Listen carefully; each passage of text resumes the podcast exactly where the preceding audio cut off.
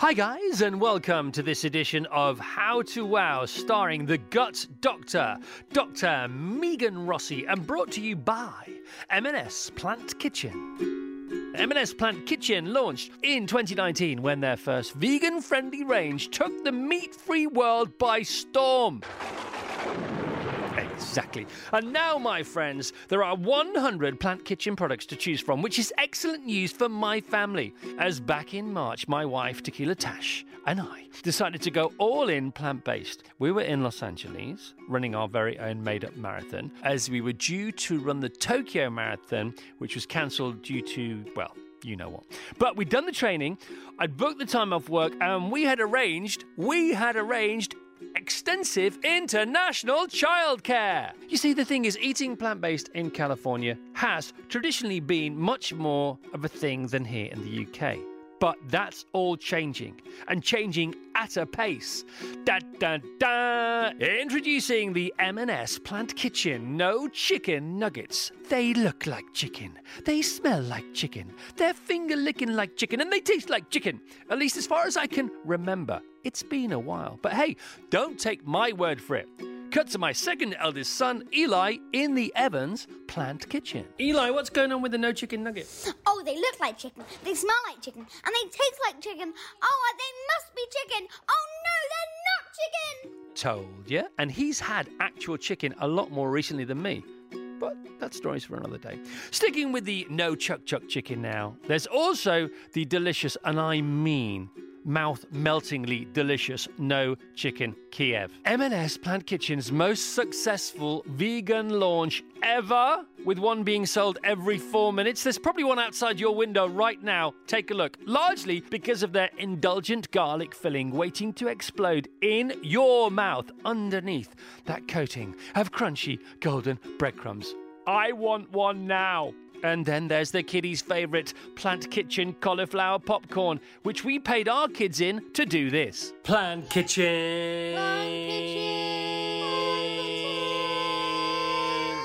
I think it could be a hit. Other scrummy treats include PK Posh Hot Dogs, PK Green Thai Curry, and the to die for PK Coleslaw Salad, the first ever vegan coleslaw to hit supermarket shelves in the UK.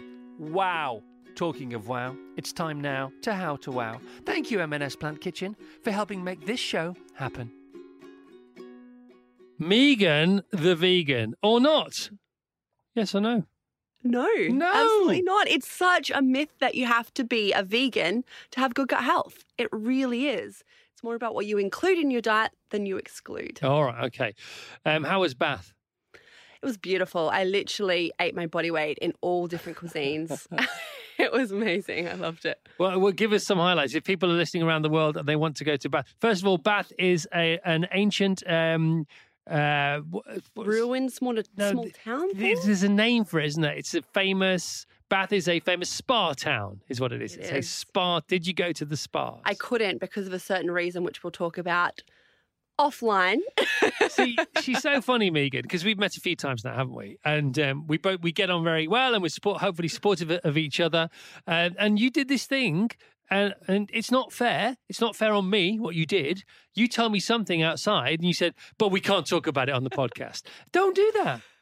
Why not? We've got, a, we've got a you know a friendship that I want to share offline. Is that not okay in this world? It's yeah, but it's so exciting, and it's like yeah, this is like a minute, ago, maybe two minutes ago. Now I'm thinking, what do I do with that? I was ready for this whole interview, this chat, and it's like then you introduce this this tangent. It's a it's a brilliant. Ta- it's a, more of a vector.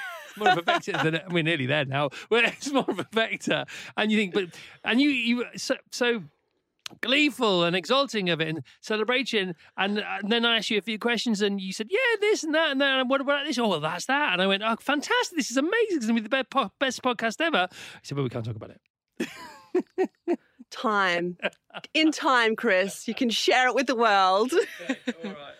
But yes, Bath, amazing food. There was just so many different Back things. to back. Yeah, I'll keep you on. I'll keep you on track. You can rely on me for that one. All right. So, for people who don't know who you are, um, uh, the the the three tenets, the three big sort of characteristics, you know, of your makeup are first of all, you were brought up on a farm, so you have this connection with the earth and with whole food, um, uh, plant based products, and, and, beautifully sustainably um, cultivated meat. Uh, you also um, you are also Italian. So you have this passion for food and you love all that. And then you love that familiar community. And the third really important thing in your in your formative years was the fact that your nan got ill and uh, she, she suffered with something that you you later thought, well, maybe maybe more, we can find out more about that, and that was to, with her gut because she she was a victim of colon cancer. Yeah, uh, and so that, so that's sort of where you come from, right? Um, uh, you know that, sorry, that's where she comes from, right? And and so so those three things they sort of came together. And at what age did you think you might move into to the field you're an expert in as we sit here today? You know, I, I've just always really been into food, like you've said. And my mum was actually a science teacher. So I combined those two together. So when I went to the career counselor when I was, what, 16, they were like, sounds like you should be a dietitian. I thought, well, yeah, food science. What's what's not to love? So then I started um, uni in. I moved away from the farm um, into a big city, which is obviously very small comparative to London, um, where I started studying nutrition and dietetics. And that's when I was like, yeah, I love this area. It's really, I, I, thought at one stage I might want to do medicine, but I felt with dietetics you were able to really bring the power of food. And, you know, we've seen for centuries that what people eat really can improve their health and happiness. Yeah. But actually, it was then, you know, when I lost my grandma and, and she had a huge part of my upbringing. So it really hit me hard where I started to ask more questions, more than what I was learning at uni. I thought, what is it about the gut? Like, we don't really understand that much. Like, you know, in, in, our lectures, it was about digestion and maybe a bit of bacteria, but that was it. And then, you know, I started working as a clinical dietitian, so in the hospital setting once I graduated, um, with really quite sick people, whether they had kidney disease, mental health issues, type 2 diabetes, obesity. And you know, one of the things they're all complaining to me about was this organ, the gut. And I thought, God, what is like haunting me? I hated the gut initially. So I thought, you know what? I, I owe it to my grandma um, and my patients to try get to the bottom of it, to try understand why all these people, even if they didn't have the disease in their gut, were complaining of gut issues. So that's when I decided to, you know, throw away my early 20s to do a PhD in the area.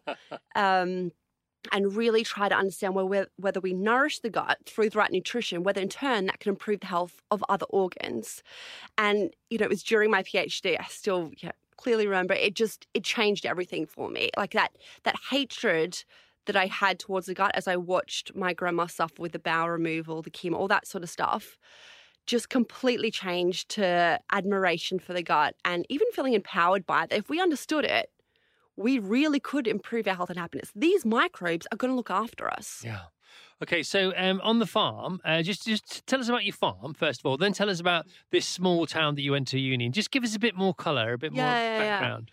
Yeah. yeah so I was on the farm with my cousins, my aunties and uncles. We all had kind of like we had different houses. We didn't house share, um, but at the center of the farm was my nana and nunu's house, and I think you know that was my big love of food, well, where my big love of food came from, because you know my nana used to make the pasta and the sponge cakes, and so we all all my cousins and I we used to go to Nana's house to eat together. So it was the beautiful flavors, but also that community feel, and you know we always used to do fishing and all that sort of stuff. And, you know, being in London is obviously hugely contrasting, um, but I wouldn't change that upbringing for the world. And although I had no conscious, you know, understanding of the gut at that point in time, my upbringing now we understanding was very much in line with with good gut health. You know, playing in the dirt, and we actually see people who grew up on the farm uh, are actually a much lower risk of things like autoimmune conditions and allergies. Because they do um, say, you know, if you get a fresh veg from a farm shop and there's a bit of dirt on it, you don't really need to wash it off. It's, it might be actually better for you than not so good for you. Yeah, no, absolutely. We should be getting dirty and, and other things when it comes to, you know, fresh fruit and veg, if they've got like some bruises on it, actually they've got more of these things called polyphenols, which feed our good gut bacteria. So we shouldn't be, you know, searching for the perfect apple without any bruises or that's super sweet. We should actually be going to the farmers markets and getting the ones which don't look perfect because they're actually probably better for us. Well, I know you talk about this. I've read about this um, in, in things you've written before. Sometimes the gnarlier a fruit or a vegetable looks, the tougher it had to its upbringing was, and the stronger it had to become to survive. And that's in that. So if you if you look at a gnarly fr- a potato or something that's a bit bent and a bit out of shape and maybe a couple of knobbles where there shouldn't be any, go for that. Don't go for the gorgeous things. Yeah, it's had to struggle, and that struggle produces these beneficial And chemicals. that's real. That's a real thing. Yeah. So, so how might that be? How might that manifest itself? Yeah. How might how might a carrot's struggle benefit a human being? Yeah. So during the struggle, it produces these different chemicals. And we call them phytochemicals. Right. Um, to protect itself, you know, whether it's got bugs trying to eat it. So it's kind of the resistance. And then in turn, that's not only protecting the, the fruit and veg to survive, but when we eat it, these phytochemicals, and there's literally tens of thousands of them that a lot of them we haven't even isolated are actually doing things like helping our cells you know protect them from these di- different damages we call them like free radicals that are in our body when you know we are exposed to pollution or you know we eat really high you know fatty foods and sugar foods and don't feed our body with things like the dietary fiber so yeah that it, it's quite remarkable in terms of the fact that yeah these these chemicals that are produced through struggle are not only protecting the vegetables but in turn they're protecting us Yeah. So if you get a carrot that's had a five star field upbringing, you know, if you can sort of pass over that to somebody who's had to to sort of rough it in their gap year from a vegetable point of view, that's who you want to go for. Absolutely I love it. I love that. and so, you know, as a dad of two daughters, you know, you, you seem like you're the dream daughter. You seem like you're the dream child. You know, you were on the farm. You love your nan. You you're part of the ga- the gang, the community. You know, um, it, that's all that's all good to go. When when you get to sixteen, you know, most mum and dads are hiding on the sofa thinking, "What will Megan choose to do with her life?" You go, "Don't worry, I just want to be I, I want to be into dietetics," and you're like. Phew. You know, how- come your parents have been blessed with such a model child? Oh, I would I would not say that. If you ask my mum, she would certainly not say that. I'm very stubborn. I'm very um yeah, if I want something, I'm going to go after it. But there are worse things to be, aren't there, for heaven's sake? It is true. But my mum was actually a single um, working mum. So she, Right. I think, instilled my work ethic in me.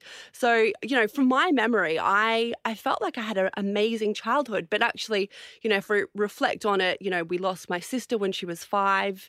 Um, you know, my dad left and all those sorts of things. So I think that probably did shape my outlook on life and like the the focus that if you really want something, you just have to work for it and you can go get it. And you know, my cousins, um, you know, none of them actually went to university. So it was not really something in the stars for me. It was just that I, you know, as I started to get older, I, I just started to want more. And, you know, I, I didn't want to ever go overseas. Like that was not even something I thought about.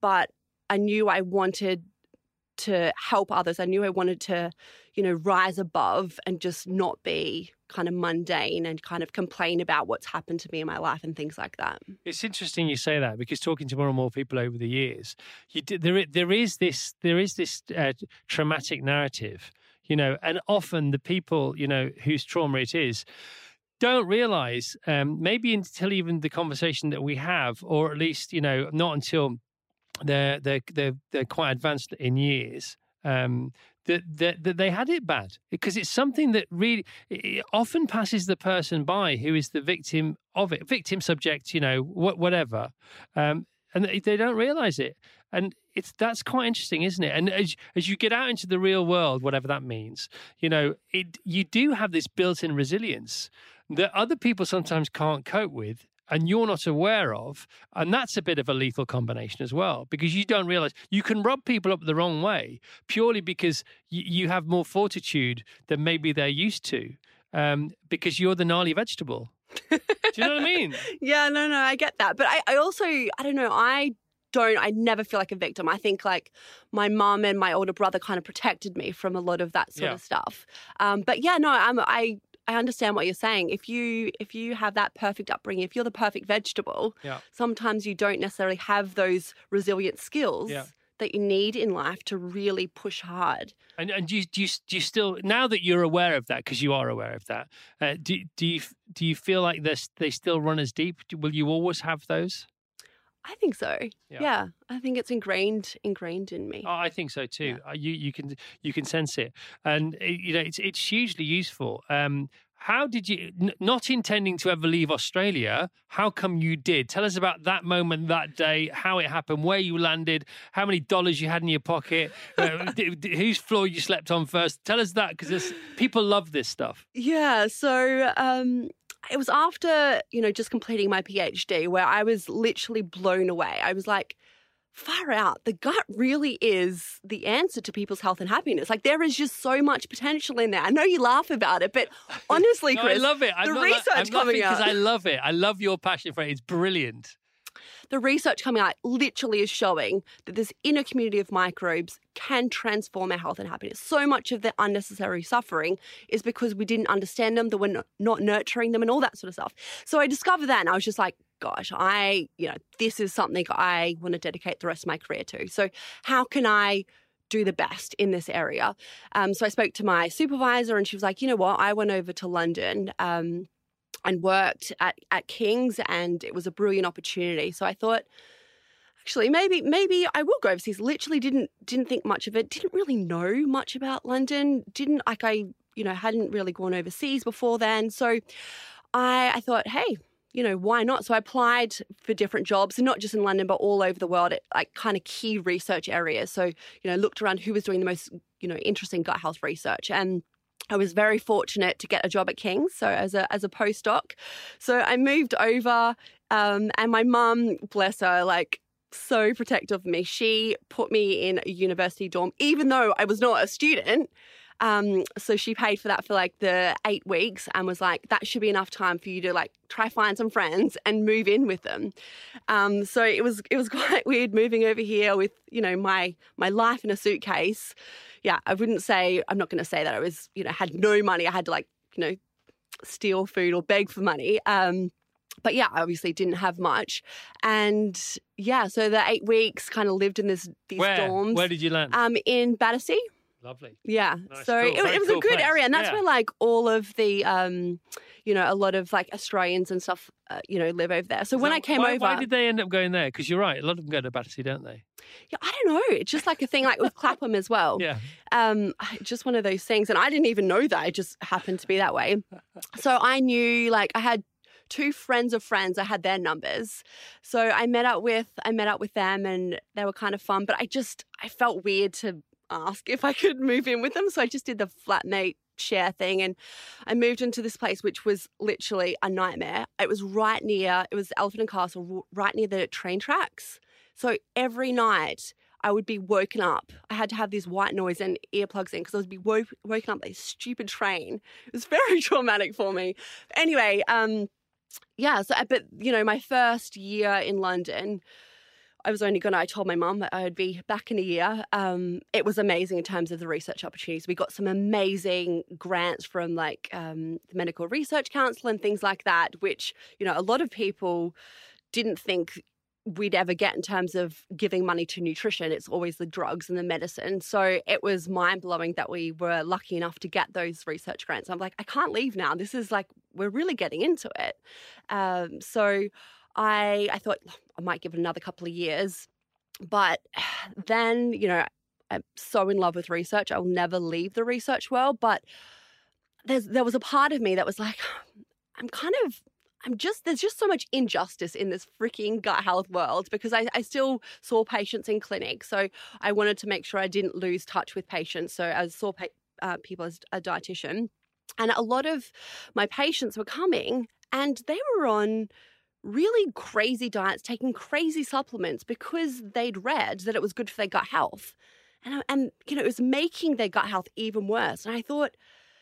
I can't just sit back in this, you know, research world and do all this amazing stuff and you know, and it wasn't just my research group, research groups all over the world are doing amazing stuff, but it just wasn't being translated. And it was like these fraudulent companies force feeding, you know, all of this misinformation to the public that was just ruining people's relationship with the gut. So I don't maybe it's the injustice, the frustration, all of that. I was like, I have to, I have to do something. So I just decided, what was it, like 2017 to, you know, set up the Gut Health Doctor on Instagram. And I am not a, a natural social media person. Like, I didn't really do it personally. Um, but I knew that I had to do something. And I thought, you know, if I get a few hundred followers, I'm going to be doing, you know, big things in terms of like a lot more than I was currently doing. And yeah, just over the over the few years. I know I'm rambling. I don't know where we started no, with I this. I love it. This is a story. we need to know your story before we hear your Right, message. It's really important. The message Right. story, they're, they're not the same thing. It's Yeah. really. and So, so was it an instant hit the Instagram? No, it Follow? wasn't. I wouldn't say it's an instant hit, but um, it was certainly in my mind. It was an instant hit. Like I thought, oh my god, I've got like a thousand followers. This is mind blowing. And then one of my um, food heroes, like you know, growing up on the farm, looking at the the recipe, his recipe books, started following me one day, and I was like, oh my god, this this is big. Like this is showing me that everyone really is interested in gut health. Like people i i used to think yeah i know gut health is you know really amazing in, in the science world but because i wasn't going to offer a quick fix you know people wouldn't be that interested um but when yeah it was jamie oliver when he started following me i was just like wow you know i can have such an impact and then just through word of mouth you know going to every bloody festival in the in in london you know just talking to as many people about gut health and getting them enthused and excited about the research yeah the community just grew and um And Jamie was on the front page of the paper just this week talking about this very thing. You know, talking about sustainable meat and that you know it, it has to have it has to have nutrients in it. The way it's brought up, the environment will change the the the biochemistry of the particular beasts involved. Um, you know, he's talked about plant based before, um, and it's so important. And I think that you know. And you you can't preach, and it's a big mistake to become preachy about it. But you can enthuse about it, which is different.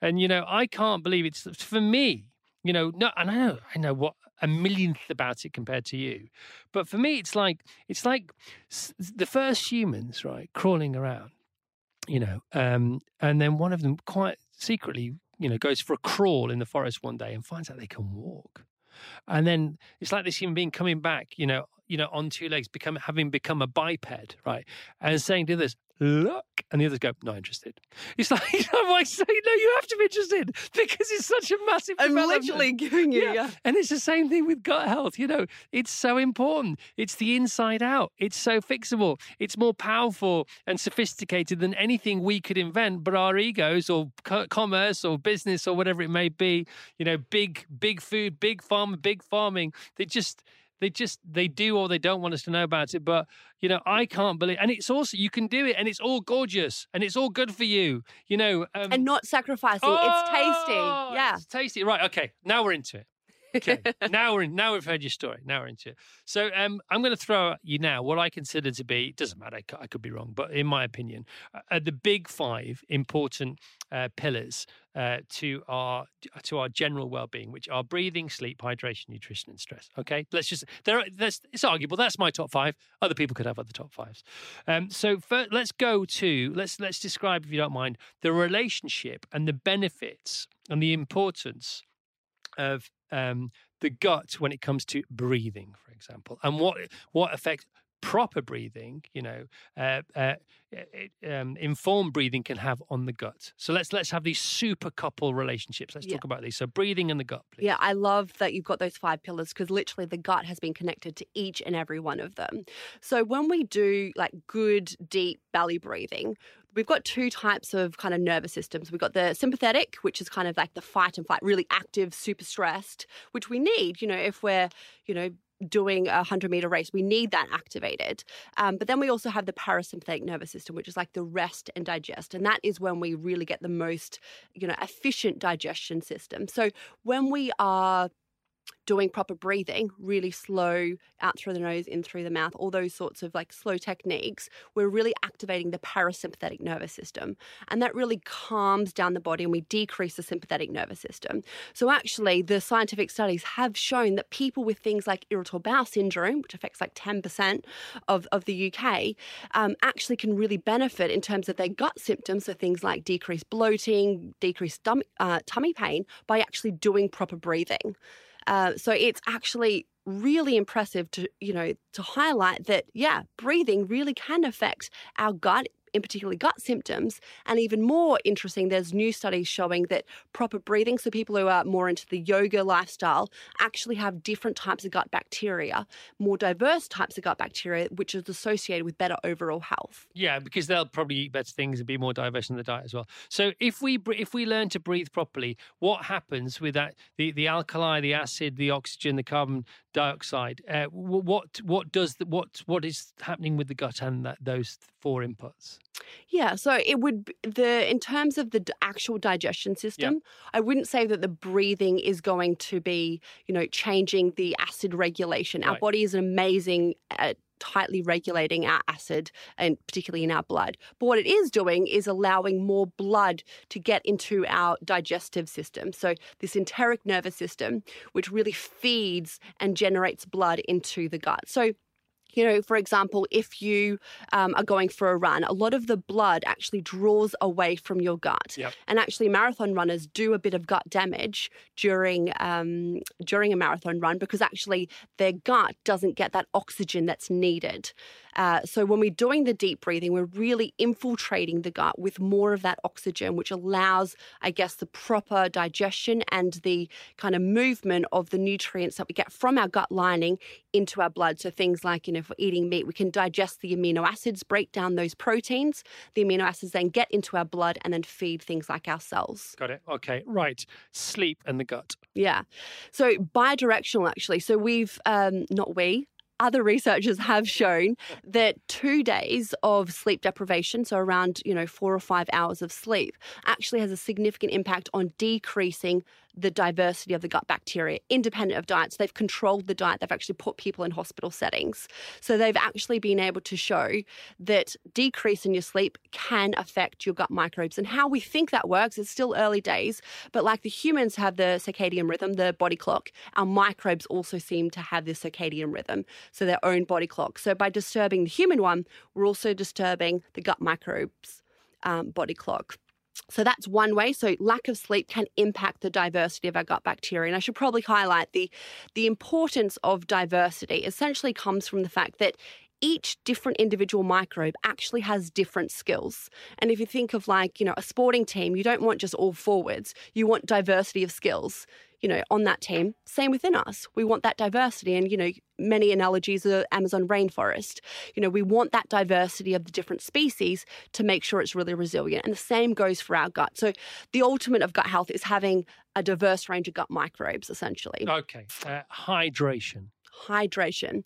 So, in terms of hydration, I wouldn't say there is a strong link with our gut microbes, um, but we just know for general overall health, if you are dehydrated, your you know your blood is not going to you know be as.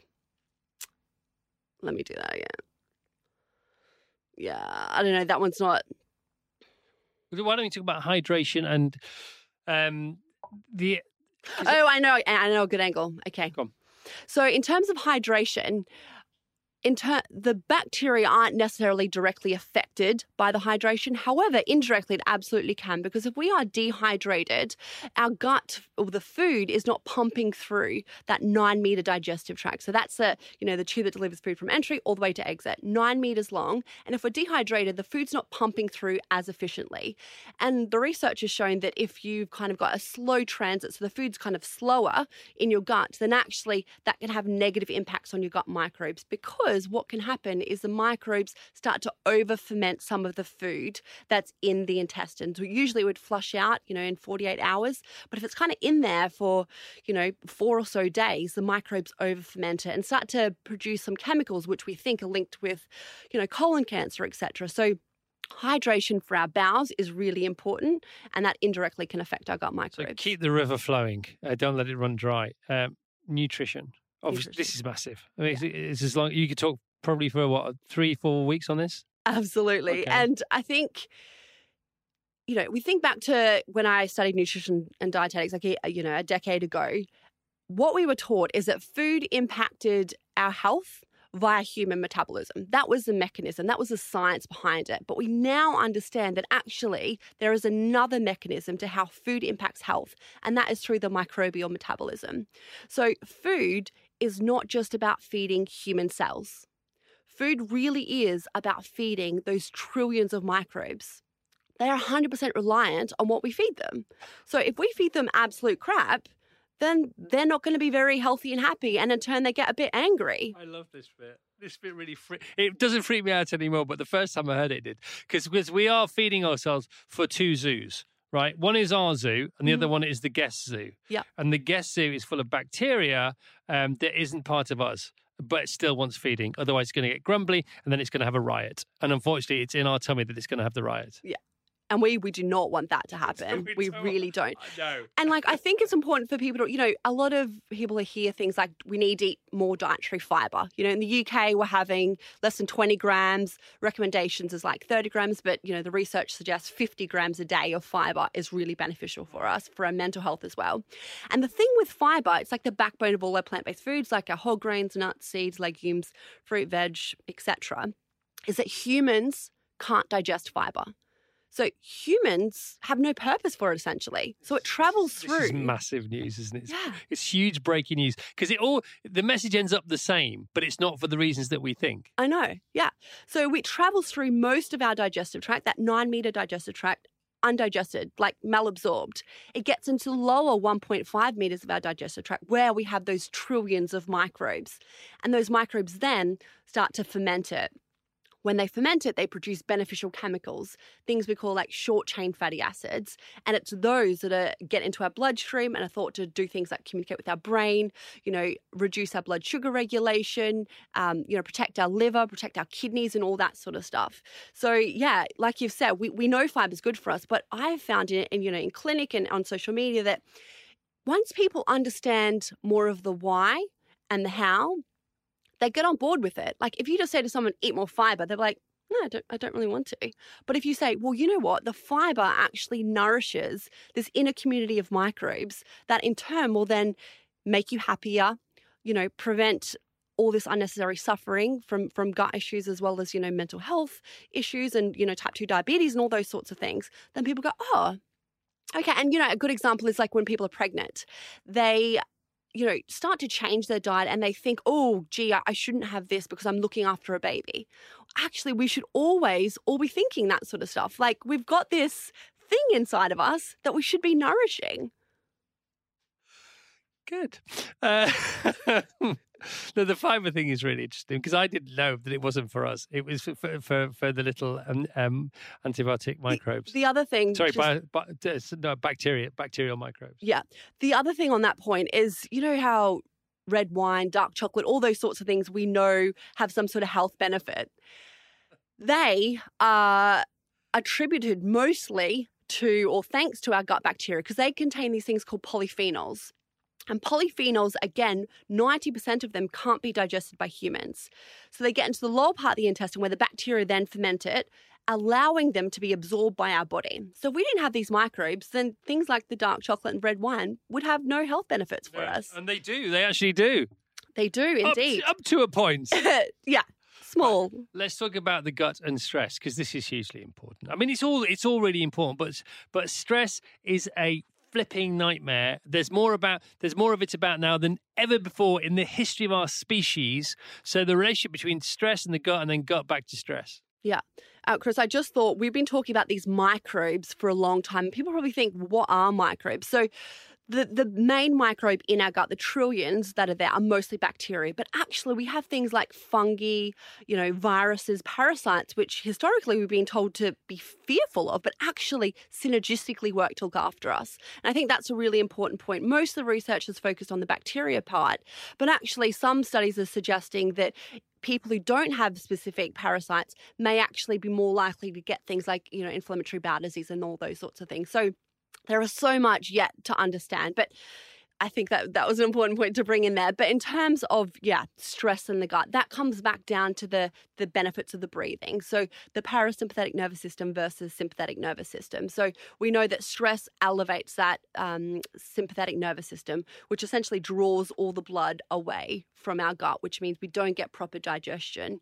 Uh, we don't extract all that nutrition out of the food, and the gut bacteria are pretty unhappy because they're just being constantly bombarded. All right, let's let's, let's throw in a curveball here. Uh, the importance of chewing.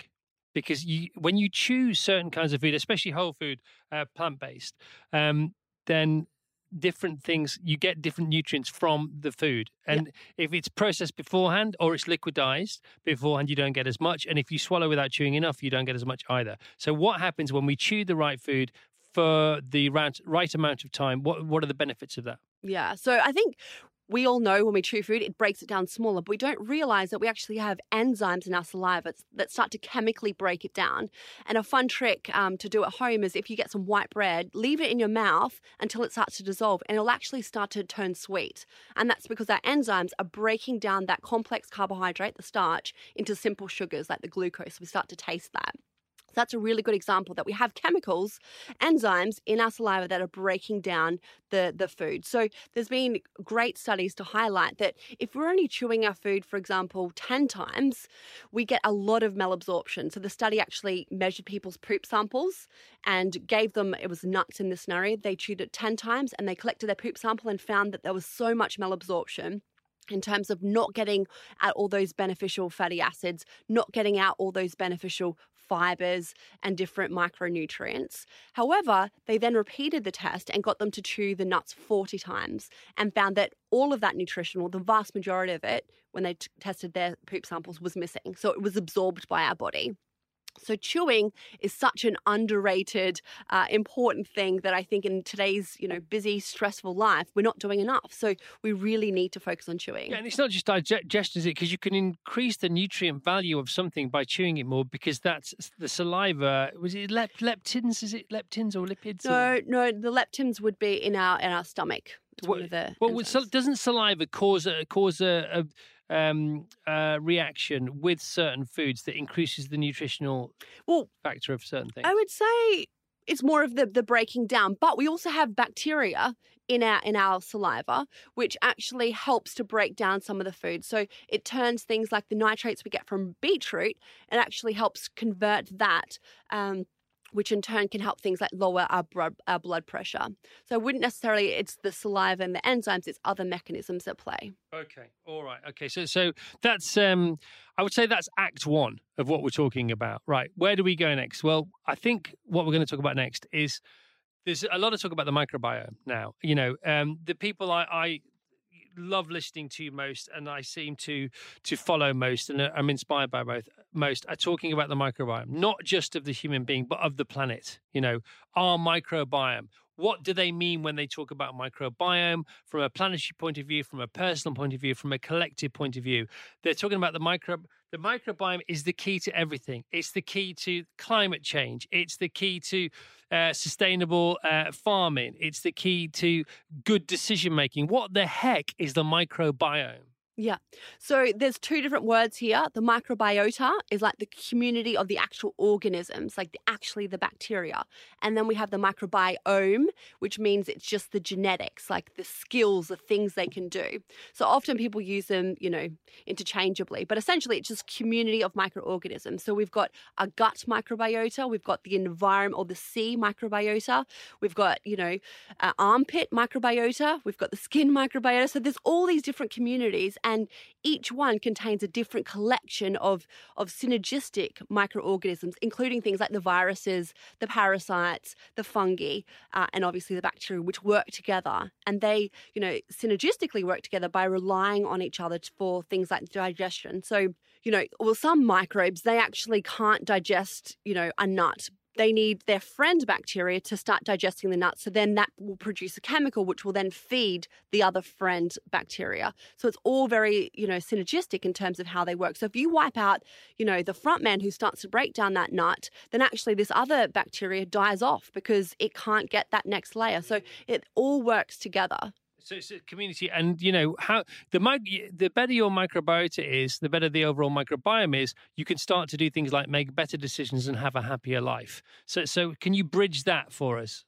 Yeah, so I think the strongest way to highlight this is a clinical trial. Um, and I've actually shared this one with you before called the SMILES trial in terms of the connection with feeding our gut bacteria and our mental health. So, what they did is they took a group of people uh, who had moderate to severe depression. Half of them got this gut boosting diet, which delivered 50 grams of fiber per day. The other group got a um, befriending type of counselling session just to make sure any benefit in the diet group wasn't because they were seeing the research dietitian. So they followed that for 12 weeks. They came back, and what they found, they reassessed their mental health using these validated questionnaires. Those in the, the gut boosting diet group, 32% of them had a significant improvement in their depression scores, which would have classified them as no longer clinically depressed. In the placebo, the befriending type of counseling group, that was only 8%. So, mechanistically, I think that is so strong to show that indeed feeding and nourishing our gut bacteria can improve our mental health. And there's thought to be like three different pathways which these microbes, which obviously a very distant part to the skull, can communicate. And one of, like I said, is those short chain fatty acids. So the the chemicals the microbes produce when they eat fiber. So I like to think of that kind of like snail mail. So the bacteria produce the chemicals, they get into our blood system, it posts up and gets into our brain. The second mechanism is via that vagus nerve. So, where the microbes activate this kind of electric signal, a mobile phone, you might want to think of it, up the back, the vagus nerve into the brain, activates it there. And the third one is via the immune system, um, which you can think of like an alarm system, where the microbes activate the immune system, which importantly, 70% of our immune system actually lives within our gut. So, our microbes and our immune system are so interconnected, and I'm sure we, you know we'll touch on that. Um, so, the microbes can make the immune system produce, you know, inflammatory markers and things like that, again, which can set off alarm systems. So there's those three ways which we think these microbes very distant from the brain can actually communicate with our brain. Um, and, you know, there's other studies, uh, psychobiotics is coming out, you know, which is specific probiotics which are thought to have a benefit for mental health. And, you know, the papers are suggesting that particularly people with worse depression, you know, there may be some probiotics that can have a significant improvement on their depression scores, but that is very much early stage research. So I wouldn't recommend um, that, you know, people go, oh, I want to improve my mental health. I'm just going to take a probiotic. We need to be very specific about the probiotics. But I think that's a really great way to highlight where we're heading. And, and some of these probiotic studies have actually scanned people's brains pre and post, post taking the probiotic compared to taking a fake probiotic, a placebo, and showed it's actually changed some of the activation and parts of their brain um, that are associated with like, you know, negative emotions. Right, let's get into it then. Let's get into um, if you like, Act Three. So, um, what can people do today? How do they begin? How does this journey start? It sounds it sounds scientific. I don't think it sounds complicated. It sounds sophisticated, which is different. Um, so, um, people listening, they've never they've never been here before. They're listening because they've heard of me, or they don't like me, or they love you, or whatever. Um, come on, hook them in. We, we, we've sort of hooked them in. We've got them on the hook. How, how do you reel them in? Yeah. So it's not about restriction. I think that's the number one thing that sends people running when they hear about, oh, gut health, oh, diet. Uh. My number one tip that can be the most, like, as big as bang for your buck is diversifying your diet. Trying to get in as many different types of plants in your diet as you possibly can. So I'm not going to say you can't have your fry up. Absolutely have your fry up, but add a teaspoon of mixed seeds on the side and also, you know, some mixed beans and some tomatoes. Simple as that adding extra bits in, adding extra plants in. Yeah. You know, instead of getting the steamed broccoli, get the steamed multi pack of veg. Get more diversity. You feed more of that community. See, that's going to kill people who, you know, they've been eating broccoli because broccoli is very, very good for you, isn't it? And you're saying, well, you know, broccoli is good for you, but you can always do better. I mean, that's a big deal. It's just switching the packet. No extra cost, no extra effort, no extra you know, stress, it's literally just about changing our mindset, knowing that like humans, we all have different taste preferences. Right. Same with our microbes. Some microbes love broccoli, but actually some probably prefer peppers and some maybe cabbage. So if we're just feeding ourselves broccoli, we're only yeah. getting that minority. So it's about mixing it up. And the best thing about diversity is it makes things taste better. Yeah. You know, more flavors, more crunch. Yeah, yeah. And it's so funny, isn't it? Because it's like going to the gym. You, you know, you, your muscles get used to something, and then you've got to go in and disrupt. You have to be a disruptor. And um, you reckon is it thirty? To, if you can plant, if you can count thirty to forty different plant-based products products, not products. Try to limit. We're trying to waste from products.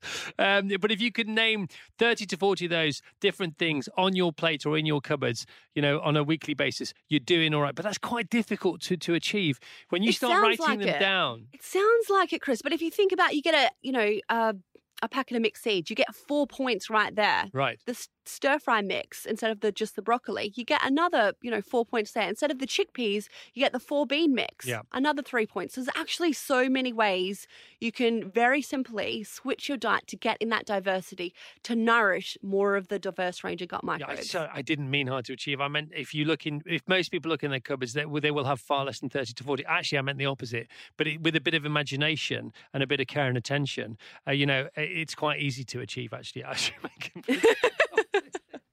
It sounds difficult, but actually, in the real terms, of the Yeah. practicalities, it's really simple. It's just changing your mindset about things. Yeah, and once once your cupboards are full of that stuff, because my wife, see, I'm very fortunate because I'm married to this woman who has made this her life's mission.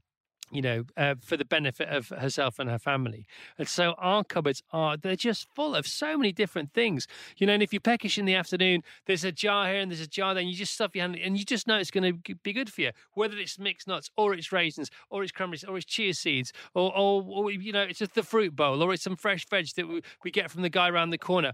And by the way, that's another way of doing it. So, so we've got um, a local guy who sets up this um, organic food food shop, and he now does deliveries, which he sort of was forced to do under lockdown, but now it's his biggest the biggest part of his business.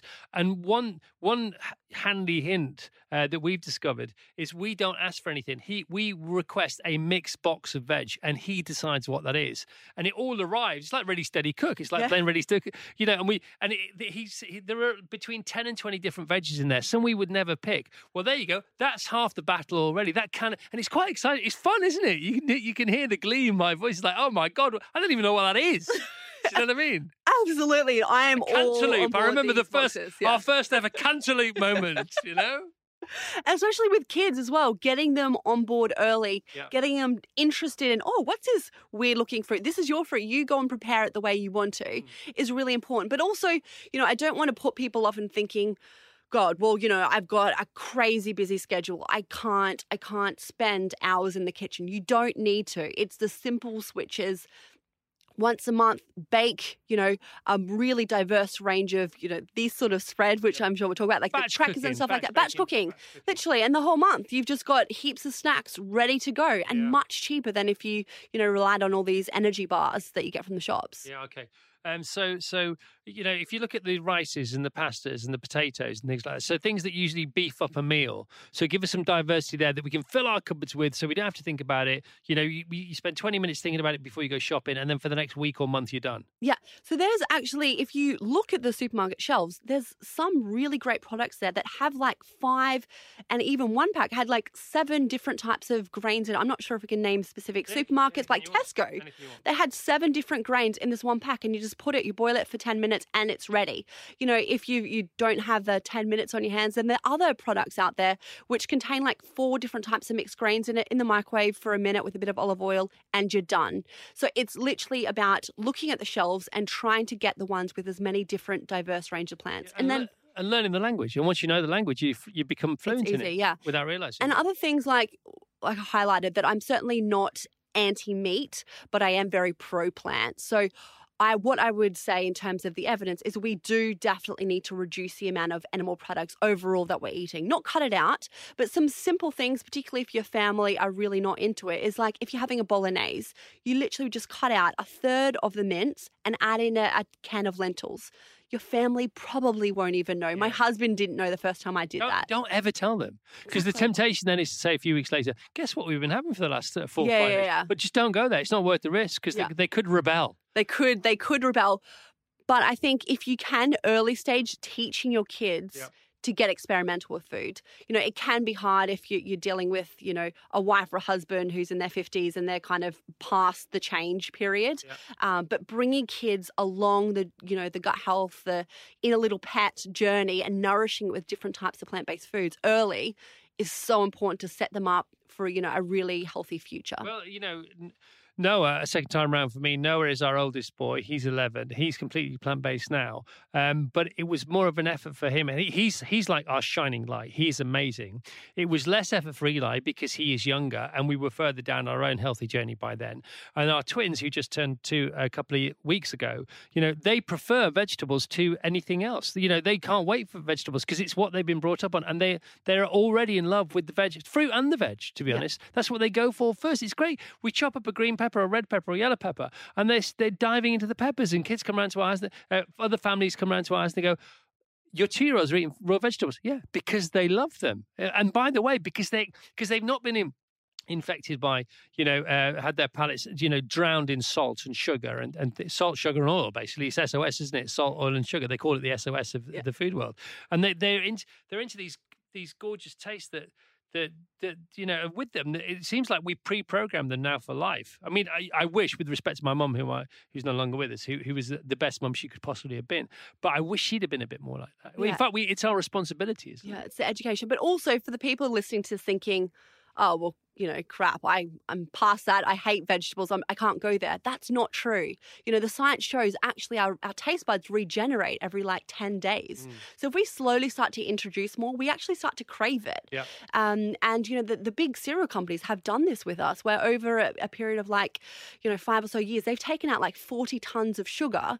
Um, not sugar, salt in our breakfast cereals, and we haven't even noticed because they've done it slow and gradual. yeah because they knew they had to Yeah, exactly. Well, the government's enforcing, which sometimes I think they need to they need to enforce these sorts of things. Otherwise, food industry will run riot, and, and they will continue to do so. Well, let's talk about your me. products now. You're not on to talk about your products, but you you have dipped your toe into this particular water. So, for example, what do you have available? You know, consider this an ad if you like. If for anybody listening, it's really not. but what have you? T- you've taken some typical products and you said these could be so much healthier, so much better better for your gut, and this is how I've done it. So, for example, what might you have done concerning which particular items? Yeah. So, you know, a big passion of mine was yes, education is super important, but having convenient products also good for your gut is you know the only way we're going to get the masses to really change essentially so i had I, I thought i had some amazing opportunities with these big companies to be able to get into food industry but the more i spoke to them more i kind of realized that no they just wanted me to brand slap and you know despite the amazing money they were going to throw at me i just I couldn't be that person. I couldn't be a hypocrite. I couldn't look at these people in the eye who given me this opportunity and just say something's good for them when actually it was completely against the science. So, you know, that's when I listened to my mum and she's like, you know, if you want something done, do it yourself. So that's when I set up, I'm not sure, I won't name the company, but I set up, oh, uh, I set up Bio and Me. Um, so it's a, a gut health food brand. And we started, we've, you know, only a year old. So very much a small startup, but we started with um, gut loving granola. And if you look at the different granolas on the supermarket, they're super high in the added sugars. High in all this un, you know, unnecessarily fats, um, and also don't contain the diversity. They might have like you know six or, or seven different types of plant-based ingredients. So what I've done is um, you know scoured all of the scientific evidence and created this recipe where it's got 15 different types of plant-based ingredients in it, and actually includes things like carrots, um, some legumes, but actually you wouldn't know it by taste. We've taste- tested it so many times to make sure that people didn't have to sacrifice on taste to get good gut health. So I've kind of developed this gut loving granola, which delivers like eight grams of fiber per bowl. And I actually specifically did the eight grams of fiber because I'm a bit of a nerd. And there was this amazing review paper which came out from a really top journal highlighting that for every eight grams increase in fiber per day we we eat on a population level, we decrease our risk of heart disease by 19%, decrease our risk of type 2 diabetes by 15%, and decrease our risk of um, colon cancer by 8%. And that's just from eight grams of fiber. So I wanted to do that in the bowl of granola. So if they are having, you know, Coco Pops, switch that in, you get your eight extra grams, not to mention all that diversity without the added sugar. So, so you, we're supported. This podcast is supported by M&S Plant Kitchen. So, are you are you involved with them? Do do, do I need to put you together? Please. No. So at the moment, we're, we're only in Waitrose um, and, you know, the health food stores like Planet Organic booths.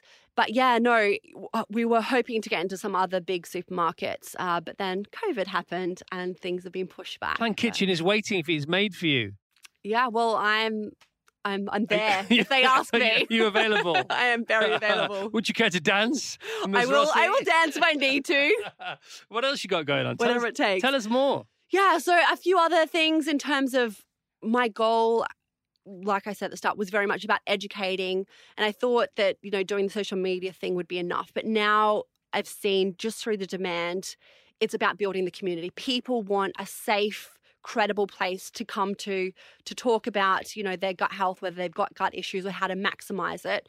Um, so the next stage, I can't share all the details, but it's about building that community with things like courses and and that sort of really hands-on, you know, daily sort of reminders of little tips people can you know implement in their lives to maximize their gut health. Um, but yeah, highlighting to people that I'm not going to slam all these unnecessary supplements in them because there are so many invalid tests and supplements out there that do my head in and I'm so sick of the marketing kind of angle that they come at. Yep. So I just I think I yeah, creating this community where people come and know that they're going to get the best evidence, um, but very practical advice. What's the number one daily um, daily issue people have with their gut? Would it be IBS or something like that? What, what, let's let's let's choose the top three of those and let's give people some takeaways uh, today that might benefit them. Yeah, absolutely. So, in terms of IBS, not to get into too much detail, but it's this hierarchy called functional gut disorders. So that means essentially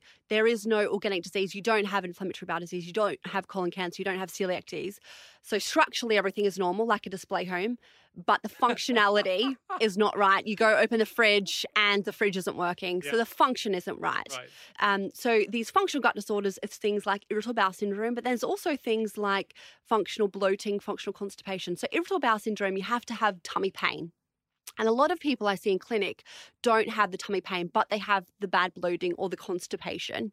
Um, so, in terms of, I guess, this hierarchy of these functional gut disorders, the first thing, if people are having gut symptoms like constipation, bloating, really important to go to your doctor first go, or you know call up your gp because there is you know like half a million people in the uk living with undiagnosed celiac disease and we know that you know even trace amounts of having gluten in their diet if you if you have celiac disease you know can lead to things like infertility um, stomach cancer all that sort of stuff so it's really important that you just get you know the doctor's clearance to make sure it's a functional gut disorder. And then if it is, it's about looking at what type. And actually, that is why I wrote Eat Yourself Healthy is because it's gone through each of the different common symptoms. For example, constipation, there is a flow diagram in there where it helps people individualize their issue and the solution to it. Because for some people, yeah, it's having more hydration and some fiber, but actually, other people, it's not any fiber, they need to have some fiber like psyllium husk. Then there's other um, clinical trials showing that having two kiwi of fruit a day can significantly improve constipation. So that will work for some people. Other people, um, they've shown actually it's not necessarily their diet, it's because of their toileting position. So they're not sitting on the toilet appropriately. Really? Yeah, and they're not pushing, they're pushing from their chest, which actually closes up their pelvic floor. It's like singing from the throat as opposed to from the diaphragm. Well, you know what? It yeah, and it's not our fault. The Western toilet is just all wrong. Like we should be physiologically I'm squatting. I'm astounded. So they, they made these sit up toilets, which just don't make Yeah, sense. I, I knew the squatting thing, and also we're sitting on chairs now, which we shouldn't be, and we should be Mm. standing more, and all this kind of stuff. But but even sitting, so so we know the toilet, the Western toilets are rubbish, right? But we can sit on them better than We maybe can, we yes. we're not sitting on them. Yeah, so you put something like a little box underneath. So you need to this, elevate. right. You need to elevate your knees. So you need to have like this 45 degrees instead of this 90 degrees Right. when you're pooping. So you need to kind of be. Can I do this Sure you action? You can you can watch me. No one else can see me. Okay. Something like this. Right. So you're. It's 45 degrees. Oh, right. So you literally lean forward as Yeah. if you as if you're reading the paper. Yeah. Or yeah, and you get the stool, so you kind of up like that and All like right. that. So, so, but see, now we were told that if you adopt, assume that position, then you're straining and you might have an issue, you know, at the back end. No, you shouldn't be straining though. So you you do this bulge um, technique with your stomach. So in Eat Yourself Healthy, I have actually consulted this amazing specialist. So there's um, a bowel training nurse nurses in NHS who do amazing kind of work with people to retrain them. So it's like this push bulge. So you kind of push out and you cough. You kind of your most inner part of your gut. And people listening to me are like, what is she talking about? no, There's uh, diagrams. Hang on, let's start from the beginning. Right. So we go into the loop, right? The- we yeah. want to, we want to number we, we suspect a number two is on the horizon. Yes. Yeah. So so right, we open the door. What happens next? Yes. So you put your little footstool underneath. So you've got the elevation of legs to start with. Okay. Full Yep. Got it. And then you move forward to make sure there's this 45 degree Right. angle here. Okay. And then we look at the technique of, of the pushing. So we don't want to push from our chest. Right. We want to push from the lower down. Maybe hands on the tummy so you can feel it. No, so you, what you would do is do a little cough, go, and you find your hip. So the, the part that kind of pushes in Yeah. the most. And that is actually where you should be pushing down. can feel it here on the Yeah. sides. So you push out with your stomach and then you push down like you're trying to push something out, but from the lower part. Right. So that's that's the muscle you should be using, not the upper chest. Right, got it. There is the the this recent bowel report came out from the NHS showing that 200,000 appointments, GP appointments per week are about constipation. And like over 200 people per day are admitted to hospital for constipation. It costs the government like 160 plus thou- million. So year. Yeah. So simply preventable. There are so many strategies, but the thing is, it's individualized. So for some people, actually, they load up on fiber and that makes their constipation worse. Right. Which is why in the book I have that flow diagram so people can find which one, which evidence based strategy is a right for them. So IBS can be not enough, but it can also be too much. Yes, there's four different types of IBS. Four. Yeah, okay. you've so, got, we, so we have constipation. you've got constipation predominant IBS, diarrhea Right. um, predominant, mixed, Mhm. where it kind of goes hard and then soft, Right. and then unspecified, where actually their poop doesn't change that much in terms of consistency. But it just still hurts now and again. Yeah, exactly. But how we diagnose um, the IBS once we've ruled out things like celiac disease, if you have to have tummy pain at least one day a week Yeah. and has to last for about six months, and then that tummy pain needs to uh, be associated with your poop in some way, Right. whether it gets better or worse. And then how we diagnose a subtype, whether it's diarrhea or constipation, is literally by reporting the types of poops people having over a seven day period. Okay. And do you have a footstool in your cubicle at home? I do. And what? It's, what it's, like a. Is it a box or is it a stool? I just bought it from um, not eBay, Amazon. Just uh, Yeah, okay. yeah. It It's like five foot- pounds. Yeah, it's, it's a footstool. Yeah, yeah, yeah. Okay. So, so this is a stool to help you with literally with your stools. Exactly. This is the stool stool. yeah, it's a Oh my, stool. back back to stool. You just created something. I love you it. get into this business. Stu- the stool of life uh, or something. Okay, so trapped wind, right? Mm. Trapped wind. How much is that to do with your guts? Can you do anything? Can you do any? If you you know you have that sort of searing, agonizing pain, you think I know what this is, but this is going to last two to three to four to five to six hours, and I know I'm just going to have to wait and go through it. You can lie on your back. You can do some breathing exercises again. Um, you can do some pelvic floor stuff. Um, any, tips there? yeah, absolutely. So trap wind is a biggie, particularly in people with, you know, these functional gut disorders. And, you know, one of the key ones is stress. So when we are stressed, Yeah. Um, because of the the remember the two sympathetic and parasympathetic Yep. nervous system, we've obviously got blood drawing away from our gut. So the gut kind of tenses up and it goes like this. Yeah. And as a result, the gas, which actually the bacteria have produced when they ferment the fiber, which is a good thing, can get trapped in there.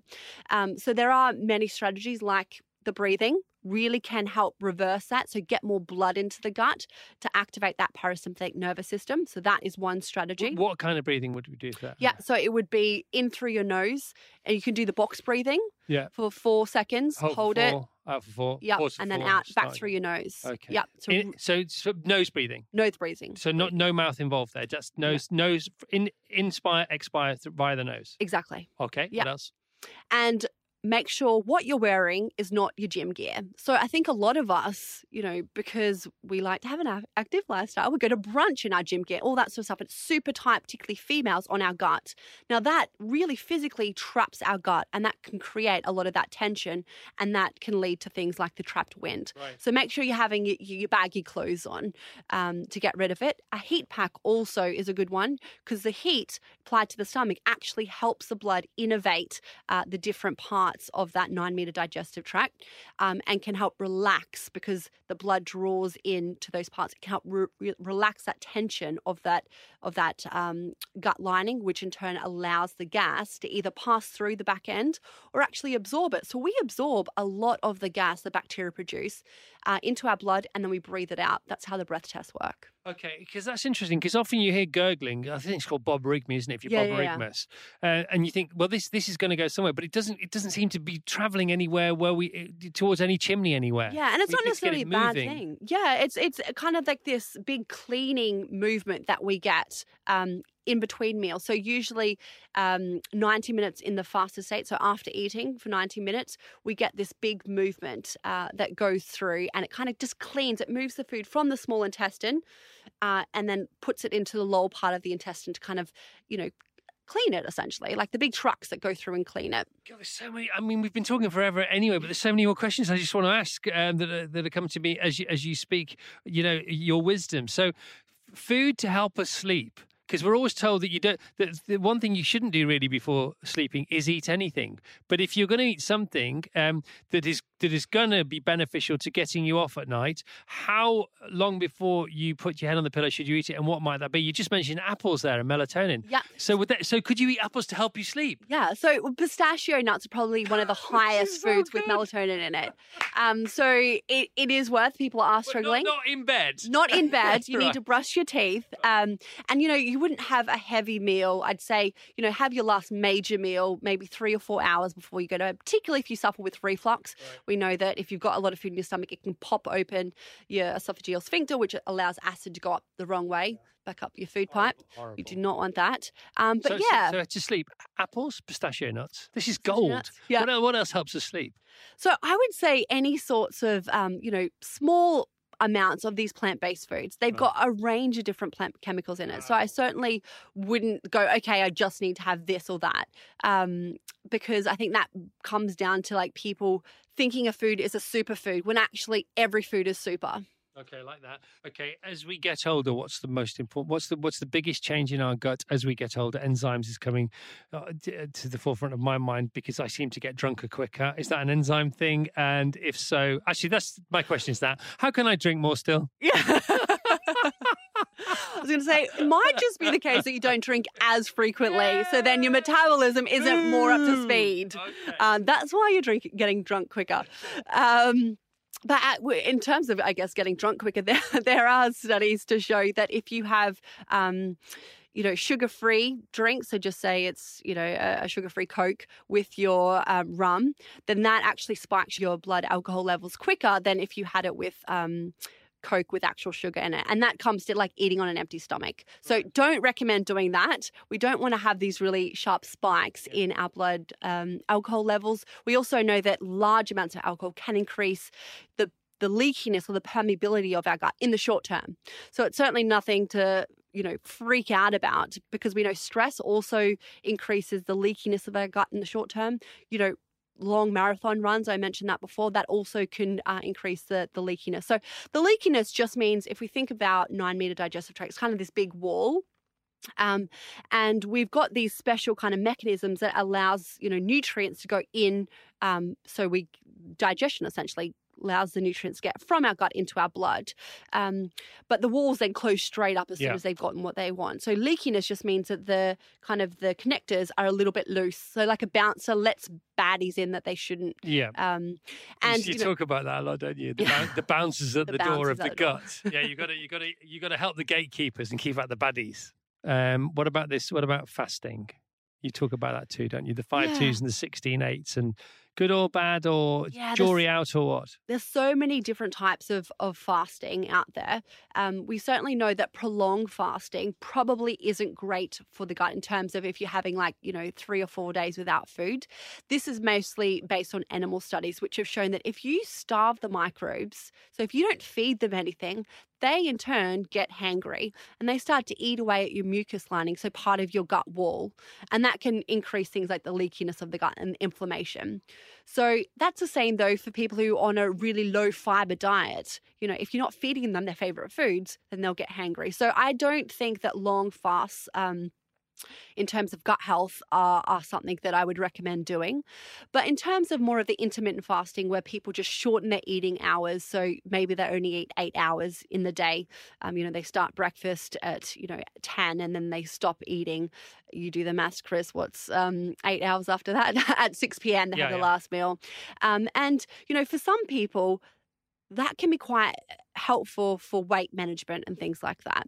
Um, in terms of, I guess, the, the evidence, it's not suggesting that fasting, independent of the calories you intake, is having this extra benefit. There are some animal studies suggesting that fasting can have metabolic benefits, um, but in humans, so far, we've seen that fasting just means you've got less opportunity to overeat and less calories and that's usually most beneficial in people with like type 2 diabetes. So in my clinic some people i do find that they do really well in terms of their health because they're not having as many calories and maybe they're over consuming um, but in terms of things like longevity that's only in animal studies at the moment. There's no human studies to suggest that fasting, um, when you're eating the exact same calories as if you weren't fasting, will have a health benefit. Okay, and there's the afternoon morning argument as well, isn't it, to do with that? Yeah, and you know, there's there's some personalization around this, and there has been some studies to suggest that actually eating in the morning may have a slightly better effect Yeah. on your blood sugar regulation. However,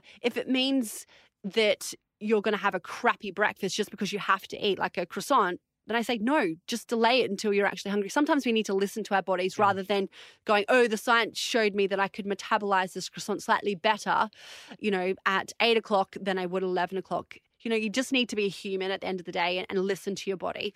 Yeah, you can overthink it, and there's there's also that story about calories. You know, if you calories in the afternoon, sometimes depending on various ways the stars are aligning that particular day, can sometimes count double to the calories in the morning.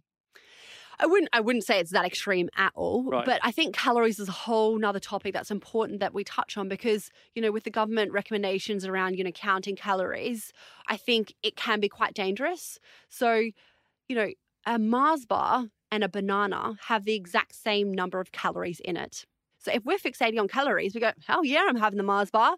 But actually, we don't realize that the Mars bar's got, you know, no fiber in it. The the banana's got, you know, all this potassium, all these phytochemicals, the fibers, all this good stuff. Yeah.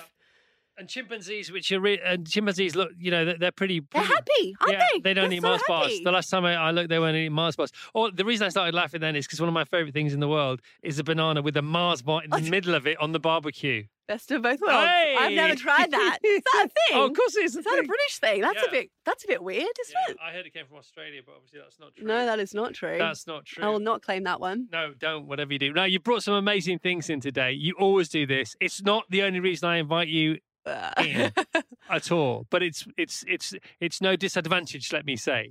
So, what have you brought in today? And all these recipes are in your book, aren't they? yes, yes. So we've got um, the smoky beans. Right. Come on. So again, this just highlights the concept of diversity. So instead of just having And one type handy of bean- snacks. handy snacks, yeah. Um, we we add in you know a range of different legumes, and again, it doesn't cost any more. You just use a different you know can of beans. So if you don't like spice, Oh. don't necessarily eat that one. No, I it- I do. I did overspice it. What's in there? So it's got four different types of legumes Oh in it. God, the beans. gorgeous. It's got the spinach. It's got the sun-dried tomatoes, the olives, the garlic. Um, so tasty. and the thing with this is, Yeah. I literally make it once a month. So you think I make it for you every time I come? I don't. I make it once a month and I bulk um, store it up. So this is just Well, defrosted. just for us. You got our, our name on the jar. Chris. Uh, I haven't got a fork. I want to eat that with my hands. yeah, yeah, no, it's probably probably later. But that, I mean, I've just had some. Sorry, forgive me with my hands. Gorgeous. By the way, baked beans, all right. Tin baked beans, we don't mind, do we? You know, I think it depends where you're starting. So obviously, this is the ultimate of, of baked beans because it's got double the fiber of a can of baked beans Right. plus the diversity. But a can of baked beans, you know, that contains like eight grams of fiber, which you know is really good for your gut bacteria. So, you know, if you're not having baked beans, adding them in is a plus. And it's just that if you're having baked beans, maybe you want to start considering once a month to make your own Make to get own. that And if you diversity. make them right, though, I mean, it is tough to beat. You know, there's a very well known, um, obviously a very well known brand of baked beans that uh, people don't have to be Sherlock Holmes to figure out. But we had some baked. We had some homemade. Oh, this, this is so good. Oh, it's so nice. They're so nice. I mean, that's freezing cold as well. I know, and that's why I'm like, it's probably still frozen in the centre. I could They'll eat meant to microwave that. For the rest of my life, they're better than anything you can buy in a tin. this is what I want people to realize is that looking after gut, eating these sorts of foods is actually tastier. Yeah. Do you know what I mean? And again, you can eat so much without feeling full. In fact, there's a great argument, isn't there, for a lot of plant-based food. You know, you can't get full because it would take you too, too long to eat that much food because there's not, not that many calories in it, but it's full of nutrients. It's full of nutrients. Yeah, absolutely. Um, prebiotic chocolate bark. Um, so this is something that I made during my PhD, where I was like, Easter time, I love white chocolate, but it's solely selfish. It just feeds, you know, my taste buds. Doesn't have any fiber in it. Recipe. I did invent this recipe. You- if you could get somebody, Marks and Spencers, if listen, M&S, if you do this, your market cap will double overnight. this would be like Nike signing Michael Jordan. I'm not joking. Seriously, you'll have a Netflix eight-part documentary about you when M&S buy this. So all I've done is added prebiotic foods in there. So you got the pistachios, the dried mango. To really combine with that. So I'm not only feeding my taste buds, but also my gut bacteria. And it contains some extra virgin olive oil, which also good for the gut microbes. Okay, so COVID is going to carry on. There's no doubt about that. Um, Ah, very interesting, COVID, isn't it? um, well, it's it's it's it's fascinating. It's interesting. It's horrible. You know, it's um, it's enlightening. Chris, Uh, I think it's a bit of a, it's really a wake up call to us humans that we're living in a microbial dominated world. You know, I think before COVID, people didn't really necessarily take these microorganisms seriously. Yeah.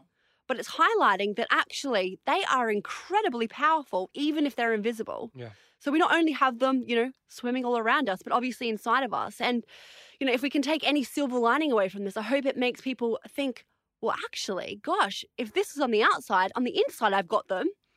I should be looking after them because, boy, are they powerful. And they absolutely want the best for me. I just need to nourish them and look after them. And they'll, you know, give me all the good stuff. But actually, if I neglect them and trash them, things aren't going to be great for me in the in the long run. Okay, and it's very, very um, dangerous to generalize where anything's concerned, especially uh, coronavirus. But there are there are patterns emerging to do with the immune system, the gut, um, your your micro. Um, biotic uh, uh, health that seem to su- seem to suggest that we are more resilient to the to to viruses that are bad for us if if we focus on eating the right things. Absolutely. So again, like you've said, not to overclaim, but there is emerging research highlighting that um, people who get COVID, if they get you know worse gut symptoms, then they're more li- likely to get severely unwell with COVID. Similarly, people who are more severely unwell with COVID seem to be missing some key gut bacteria, which actually are high in people who eat these sorts of plant-based foods. And then, more interestingly, just the other week, there was the first paper to show that a specific probiotic um, could help reduce people's risk of needing uh, respiratory support. So they gave the probiotic plus standard care, whether that was you know the immunosuppressants or whatever the doctors recommended. So it's that one group, and the other group just got the standard care, no probiotic. Uh, and what they found, those in the probiotic group had a, you know a much lower risk of of needing that respiratory support. So there is growing evidence to to highlight that absolutely our gut health is really important. And it makes sense given that you know 70% of the immune system lives within the gut. Yeah. and when we look at covid in particular it doesn't just get into our lungs. Um, we also know that it gets through our digestive tract. And that's why we, we actually a lot of researchers have found that there is covid in people's poop. Another reason to wash your hands. Um, so yeah it, it really is is starting to you know blow our minds. And we also know through things like the common cold that there is this gut lung axis. Um, so there is quite good evidence to show that a specific probiotic and i say specific because the world of probiotics is so misunderstood. We can't just take any one off the shelf. Each different strain type of bacteria does different things. So you need to absolutely match the right strain to what you want the benefit for and the whole body of evidence has shown it was like i think 13 clinical trials that have shown that taking a specific probiotic um, can reduce your risk of getting the common cold. And if you did get the common cold compared to those who had the placebo the fake intervention it reduced your duration of the common cold uh, by two days.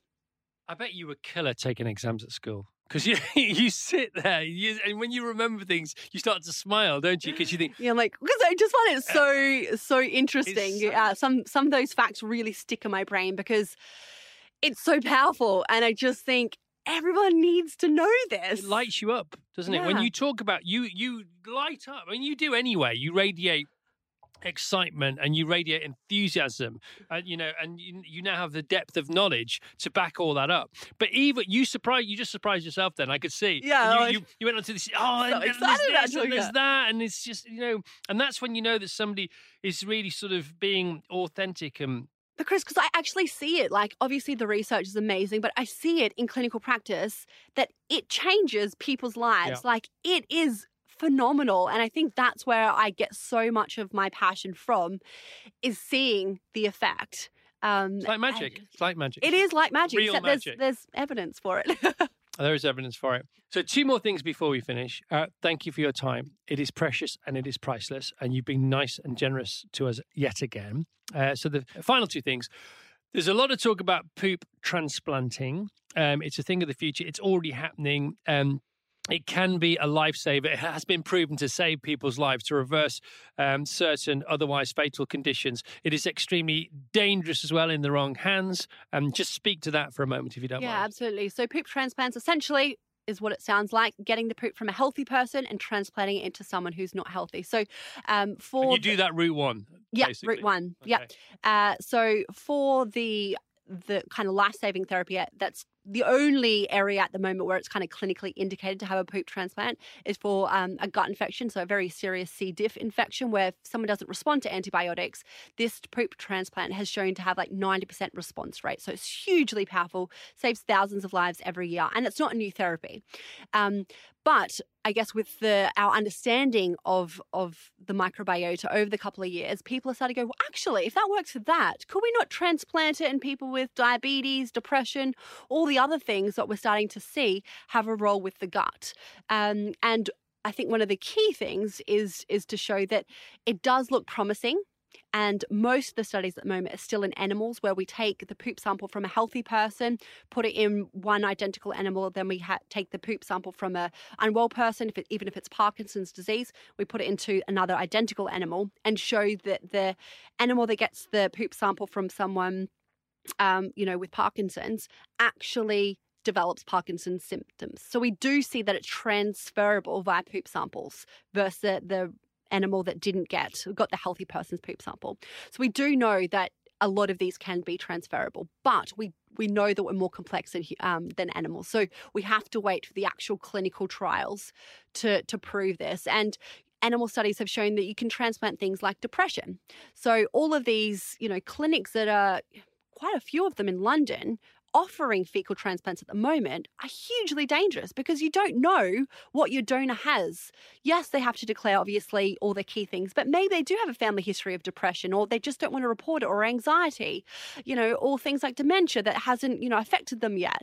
You could essentially be, you know, maybe helping your inflammatory bowel disease, but giving yourself, you know, another condition. So I'm really, really passionate about, you know, putting a stop to these clinics that are currently running. Um, and in the research world, you know, there is amazing stuff being done, particularly in people with inflammatory bowel disease, and it looks really promising for one type of inflammatory bowel disease, ulcerative colitis.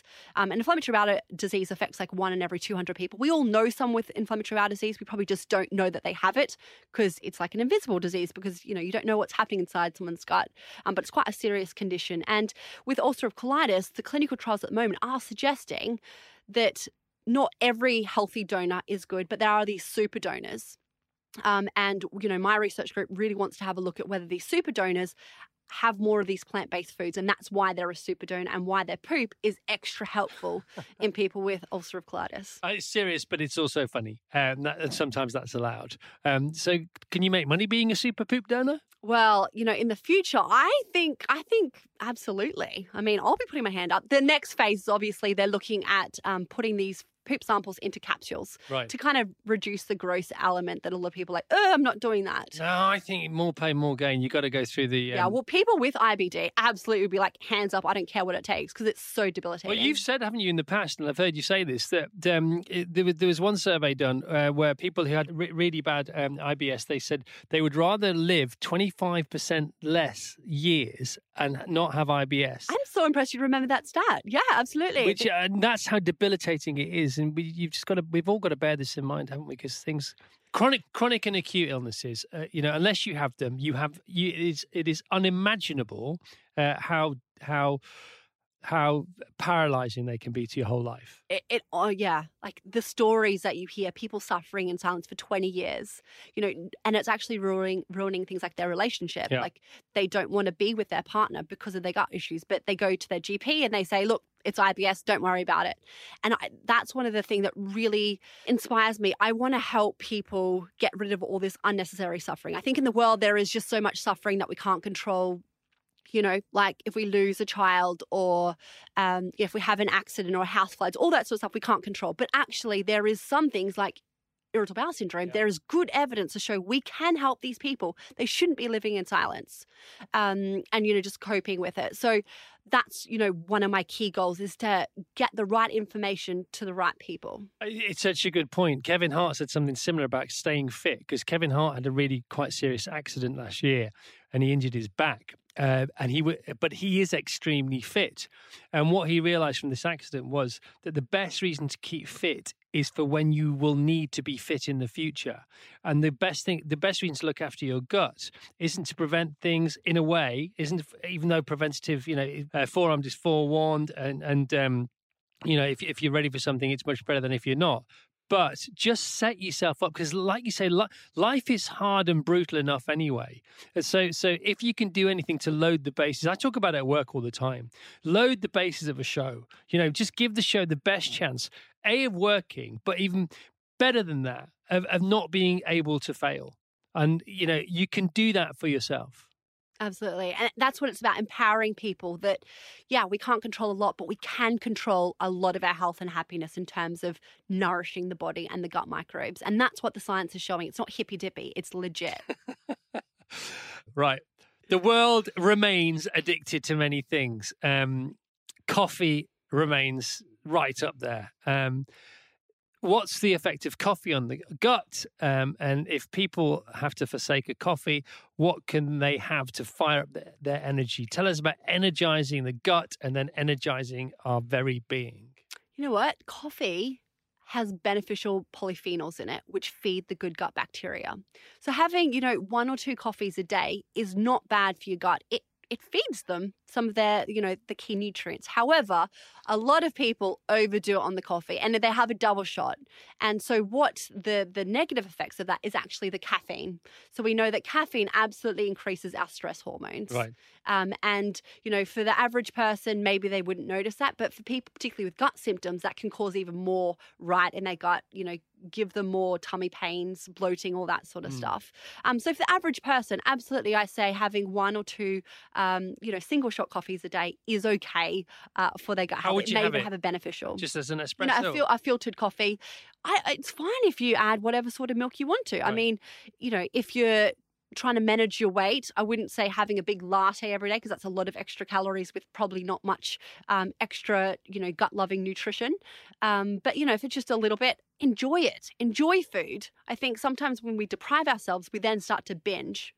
Um, and then in terms of just general, you know, energy and health, literally you're looking at it like plant based foods again, I'm not saying cut out animal foods, but adding this stuff in gives people the vitality. You get extra nutrition. You feel like you've got extra energy. Yeah. And you know what? It won't happen overnight. But what I say, slow and gradually do it.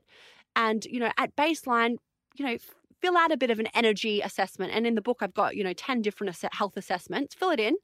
Then start following these sorts of strategies for three months fill it in again, and then have this like, you know, quantitative assessment to show you and yourself how much better you feel. Because sometimes it's hard to reflect how crappy you felt back in the day.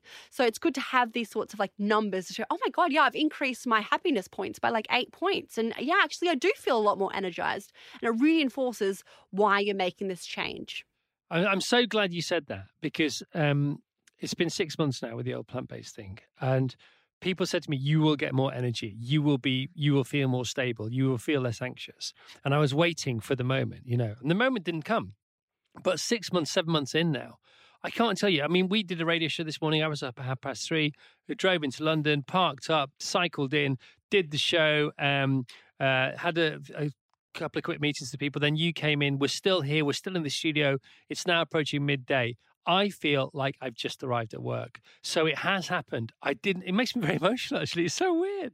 Um, a... so, so, it has happened, but I don't know when it happened. But I have, you know, I don't have like su- super energy. I just have a lot more useful energy. In fact, it's not more energy, it's, it's less fatigue. And I think that's how it's manifested itself. I, you know, I don't feel like I could go, go all day today, but I feel, you know, I'm not running on fumes now. You know, I wouldn't do that to you. I wouldn't disrespect you by inviting you in when you would get the, the, the, second best of me. But I feel as good now as I did at six o'clock this morning, and that's. I feel like I'm getting the best of you right now. I do. do I do. Yeah, yeah well, I feel the energy. And it's attention, isn't it? It's it's focus, it's attention, it's concentration. Uh, sorry, one more. You just did touch on lattes there. We haven't talked about dairy. Um, you know, you can you can get so. I mean, there, has been a milk revolution. Twenty years ago, there's a, there was a, a supermarket water revolution. There then there was a pasta revolution. You know, pasta and, and water was never seen in the aisles of UK supermarkets. Say say pre, maybe pre 1985. Now they take up pretty much two by themselves. We are seeing the expansion of non dairy based milk products. Where do you sit on that? So, in terms of my view on dairy, now it is a major source of calcium and iodine um, for the population, and they're really important. So, I think when people are going plant based, they need to make sure they aren't missing out some of the key nutrition. So, absolutely, you can do it when you are plant based, but you need to be careful that you are having things like, you know, plenty calcium, selenium, iodine, um, you know, choline, um, your your zinc, um, your iron. So the key ones we get from animal foods. If you are switching over to 100% plant based, you do need to be conscious about where you're getting them because we don't want you to get a nutrition deficiency. Um, so in terms of, I guess, the health benefits above those kind of micronutrient effects of dairy. I would say the health benefits of dairy seem to be quite neutral. Okay. Um, however, fermented dairy, there is good evidence to show that fermented dairy can have benefits on things like weight management um, and heart health. So I'm very pro fermented dairy, like, you know, live yogurt, um, things like dairy kefir, um, you know, quality cheeses. I am pro that um, in terms of the health effects. Now, I understand some people, for cultural, religious, animal cruelty reasons, you know, want to go 100% plant based. And I completely respect that as well. But we need to be careful that we aren't replacing some of these plant based foods with foods which contain extra additives in it. So, um, you know, a lot of plant based foods now, like, you know, the veggie burgers, a lot of even like the, the soy and oat milks have got a lot of added additives in it. And, you know, there is like 400 different types of additives that have been generally regarded as safe, so they're called GRAS. Um, but with our new understanding of our gut microbes, a lot of these additives are now undertaking a re evaluation by the European Food Safety Authority because we're wanting to have a look at actually are they impacting not human metabolism because they've checked that but actually the bacterial metabolism and actually my research group at king's is looking at specific um, food additives and it's suggested based on animal studies and why we're looking at it in a clinical trial in humans is it may have a negative impact on some people's gut health uh, specific additives so i think we need to be careful that we're not you know cutting out um, you know foods that we've relied on to have more processed foods just to meet a diet label Okay, because we started our non-dairy milk journey, I think, as most people do, with almond and oat milk, and now we've ended up at rice milk. Um, that's where we are at the moment. yeah that's fine i'd make sure it was calcium fortified Yeah. um, you know i think that one's really important um, and usually the b12 fortified as well Yeah. but check it doesn't have you know the additive uh, component as well You still on the dairy? I am mostly fermented dairy.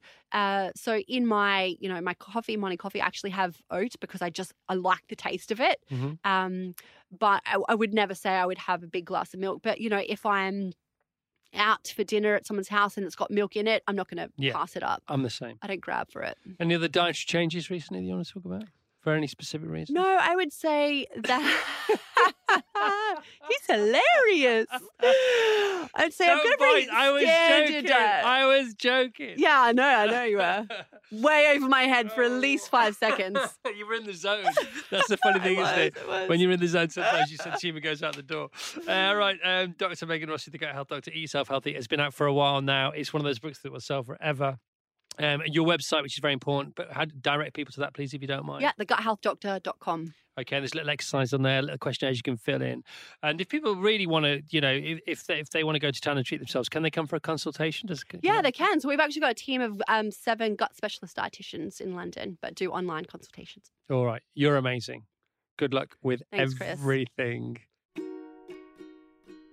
That was Dr. Megan Rossi, who knows a thing or two about the gut, don't she? Of course she do. Now I want to get her hooked up with my friends at M&S Plant Kitchen because I know that her granola, which is really good for you, should be on their shelves. I don't think it's something that's going to take much pushing and shoving either way. It is a match made in heaven, as is your mouth and their current 100 plus products, including the Plant Kitchen Nutty Super Whole Food Salad, just £3.30. The Plant Kitchen Vegan Coleslaw, £1.75. Plant Kitchen Vegan Mallows. We haven't mentioned the mallows in any other podcast. The kids' favourite. Eli hid these vegan mallows in our confectionery cupboard just so he could pretend to find them like somebody else had hidden them in the first place. He's a crazy guy, but some things that are so desirable send kids cookie crazy, and they don't have to be cookies, they can be. M&S, Plant Kitchens, vegan marshmallows from £1.50. Over a year in the making and indistinguishable from traditional marshmallows. That's true. Perfect for baking hot chocolates, s'mores, or straight out of the bag. Exclamation mark. Thank you, M&S Plant Kitchen. Please rate and subscribe. See you next time.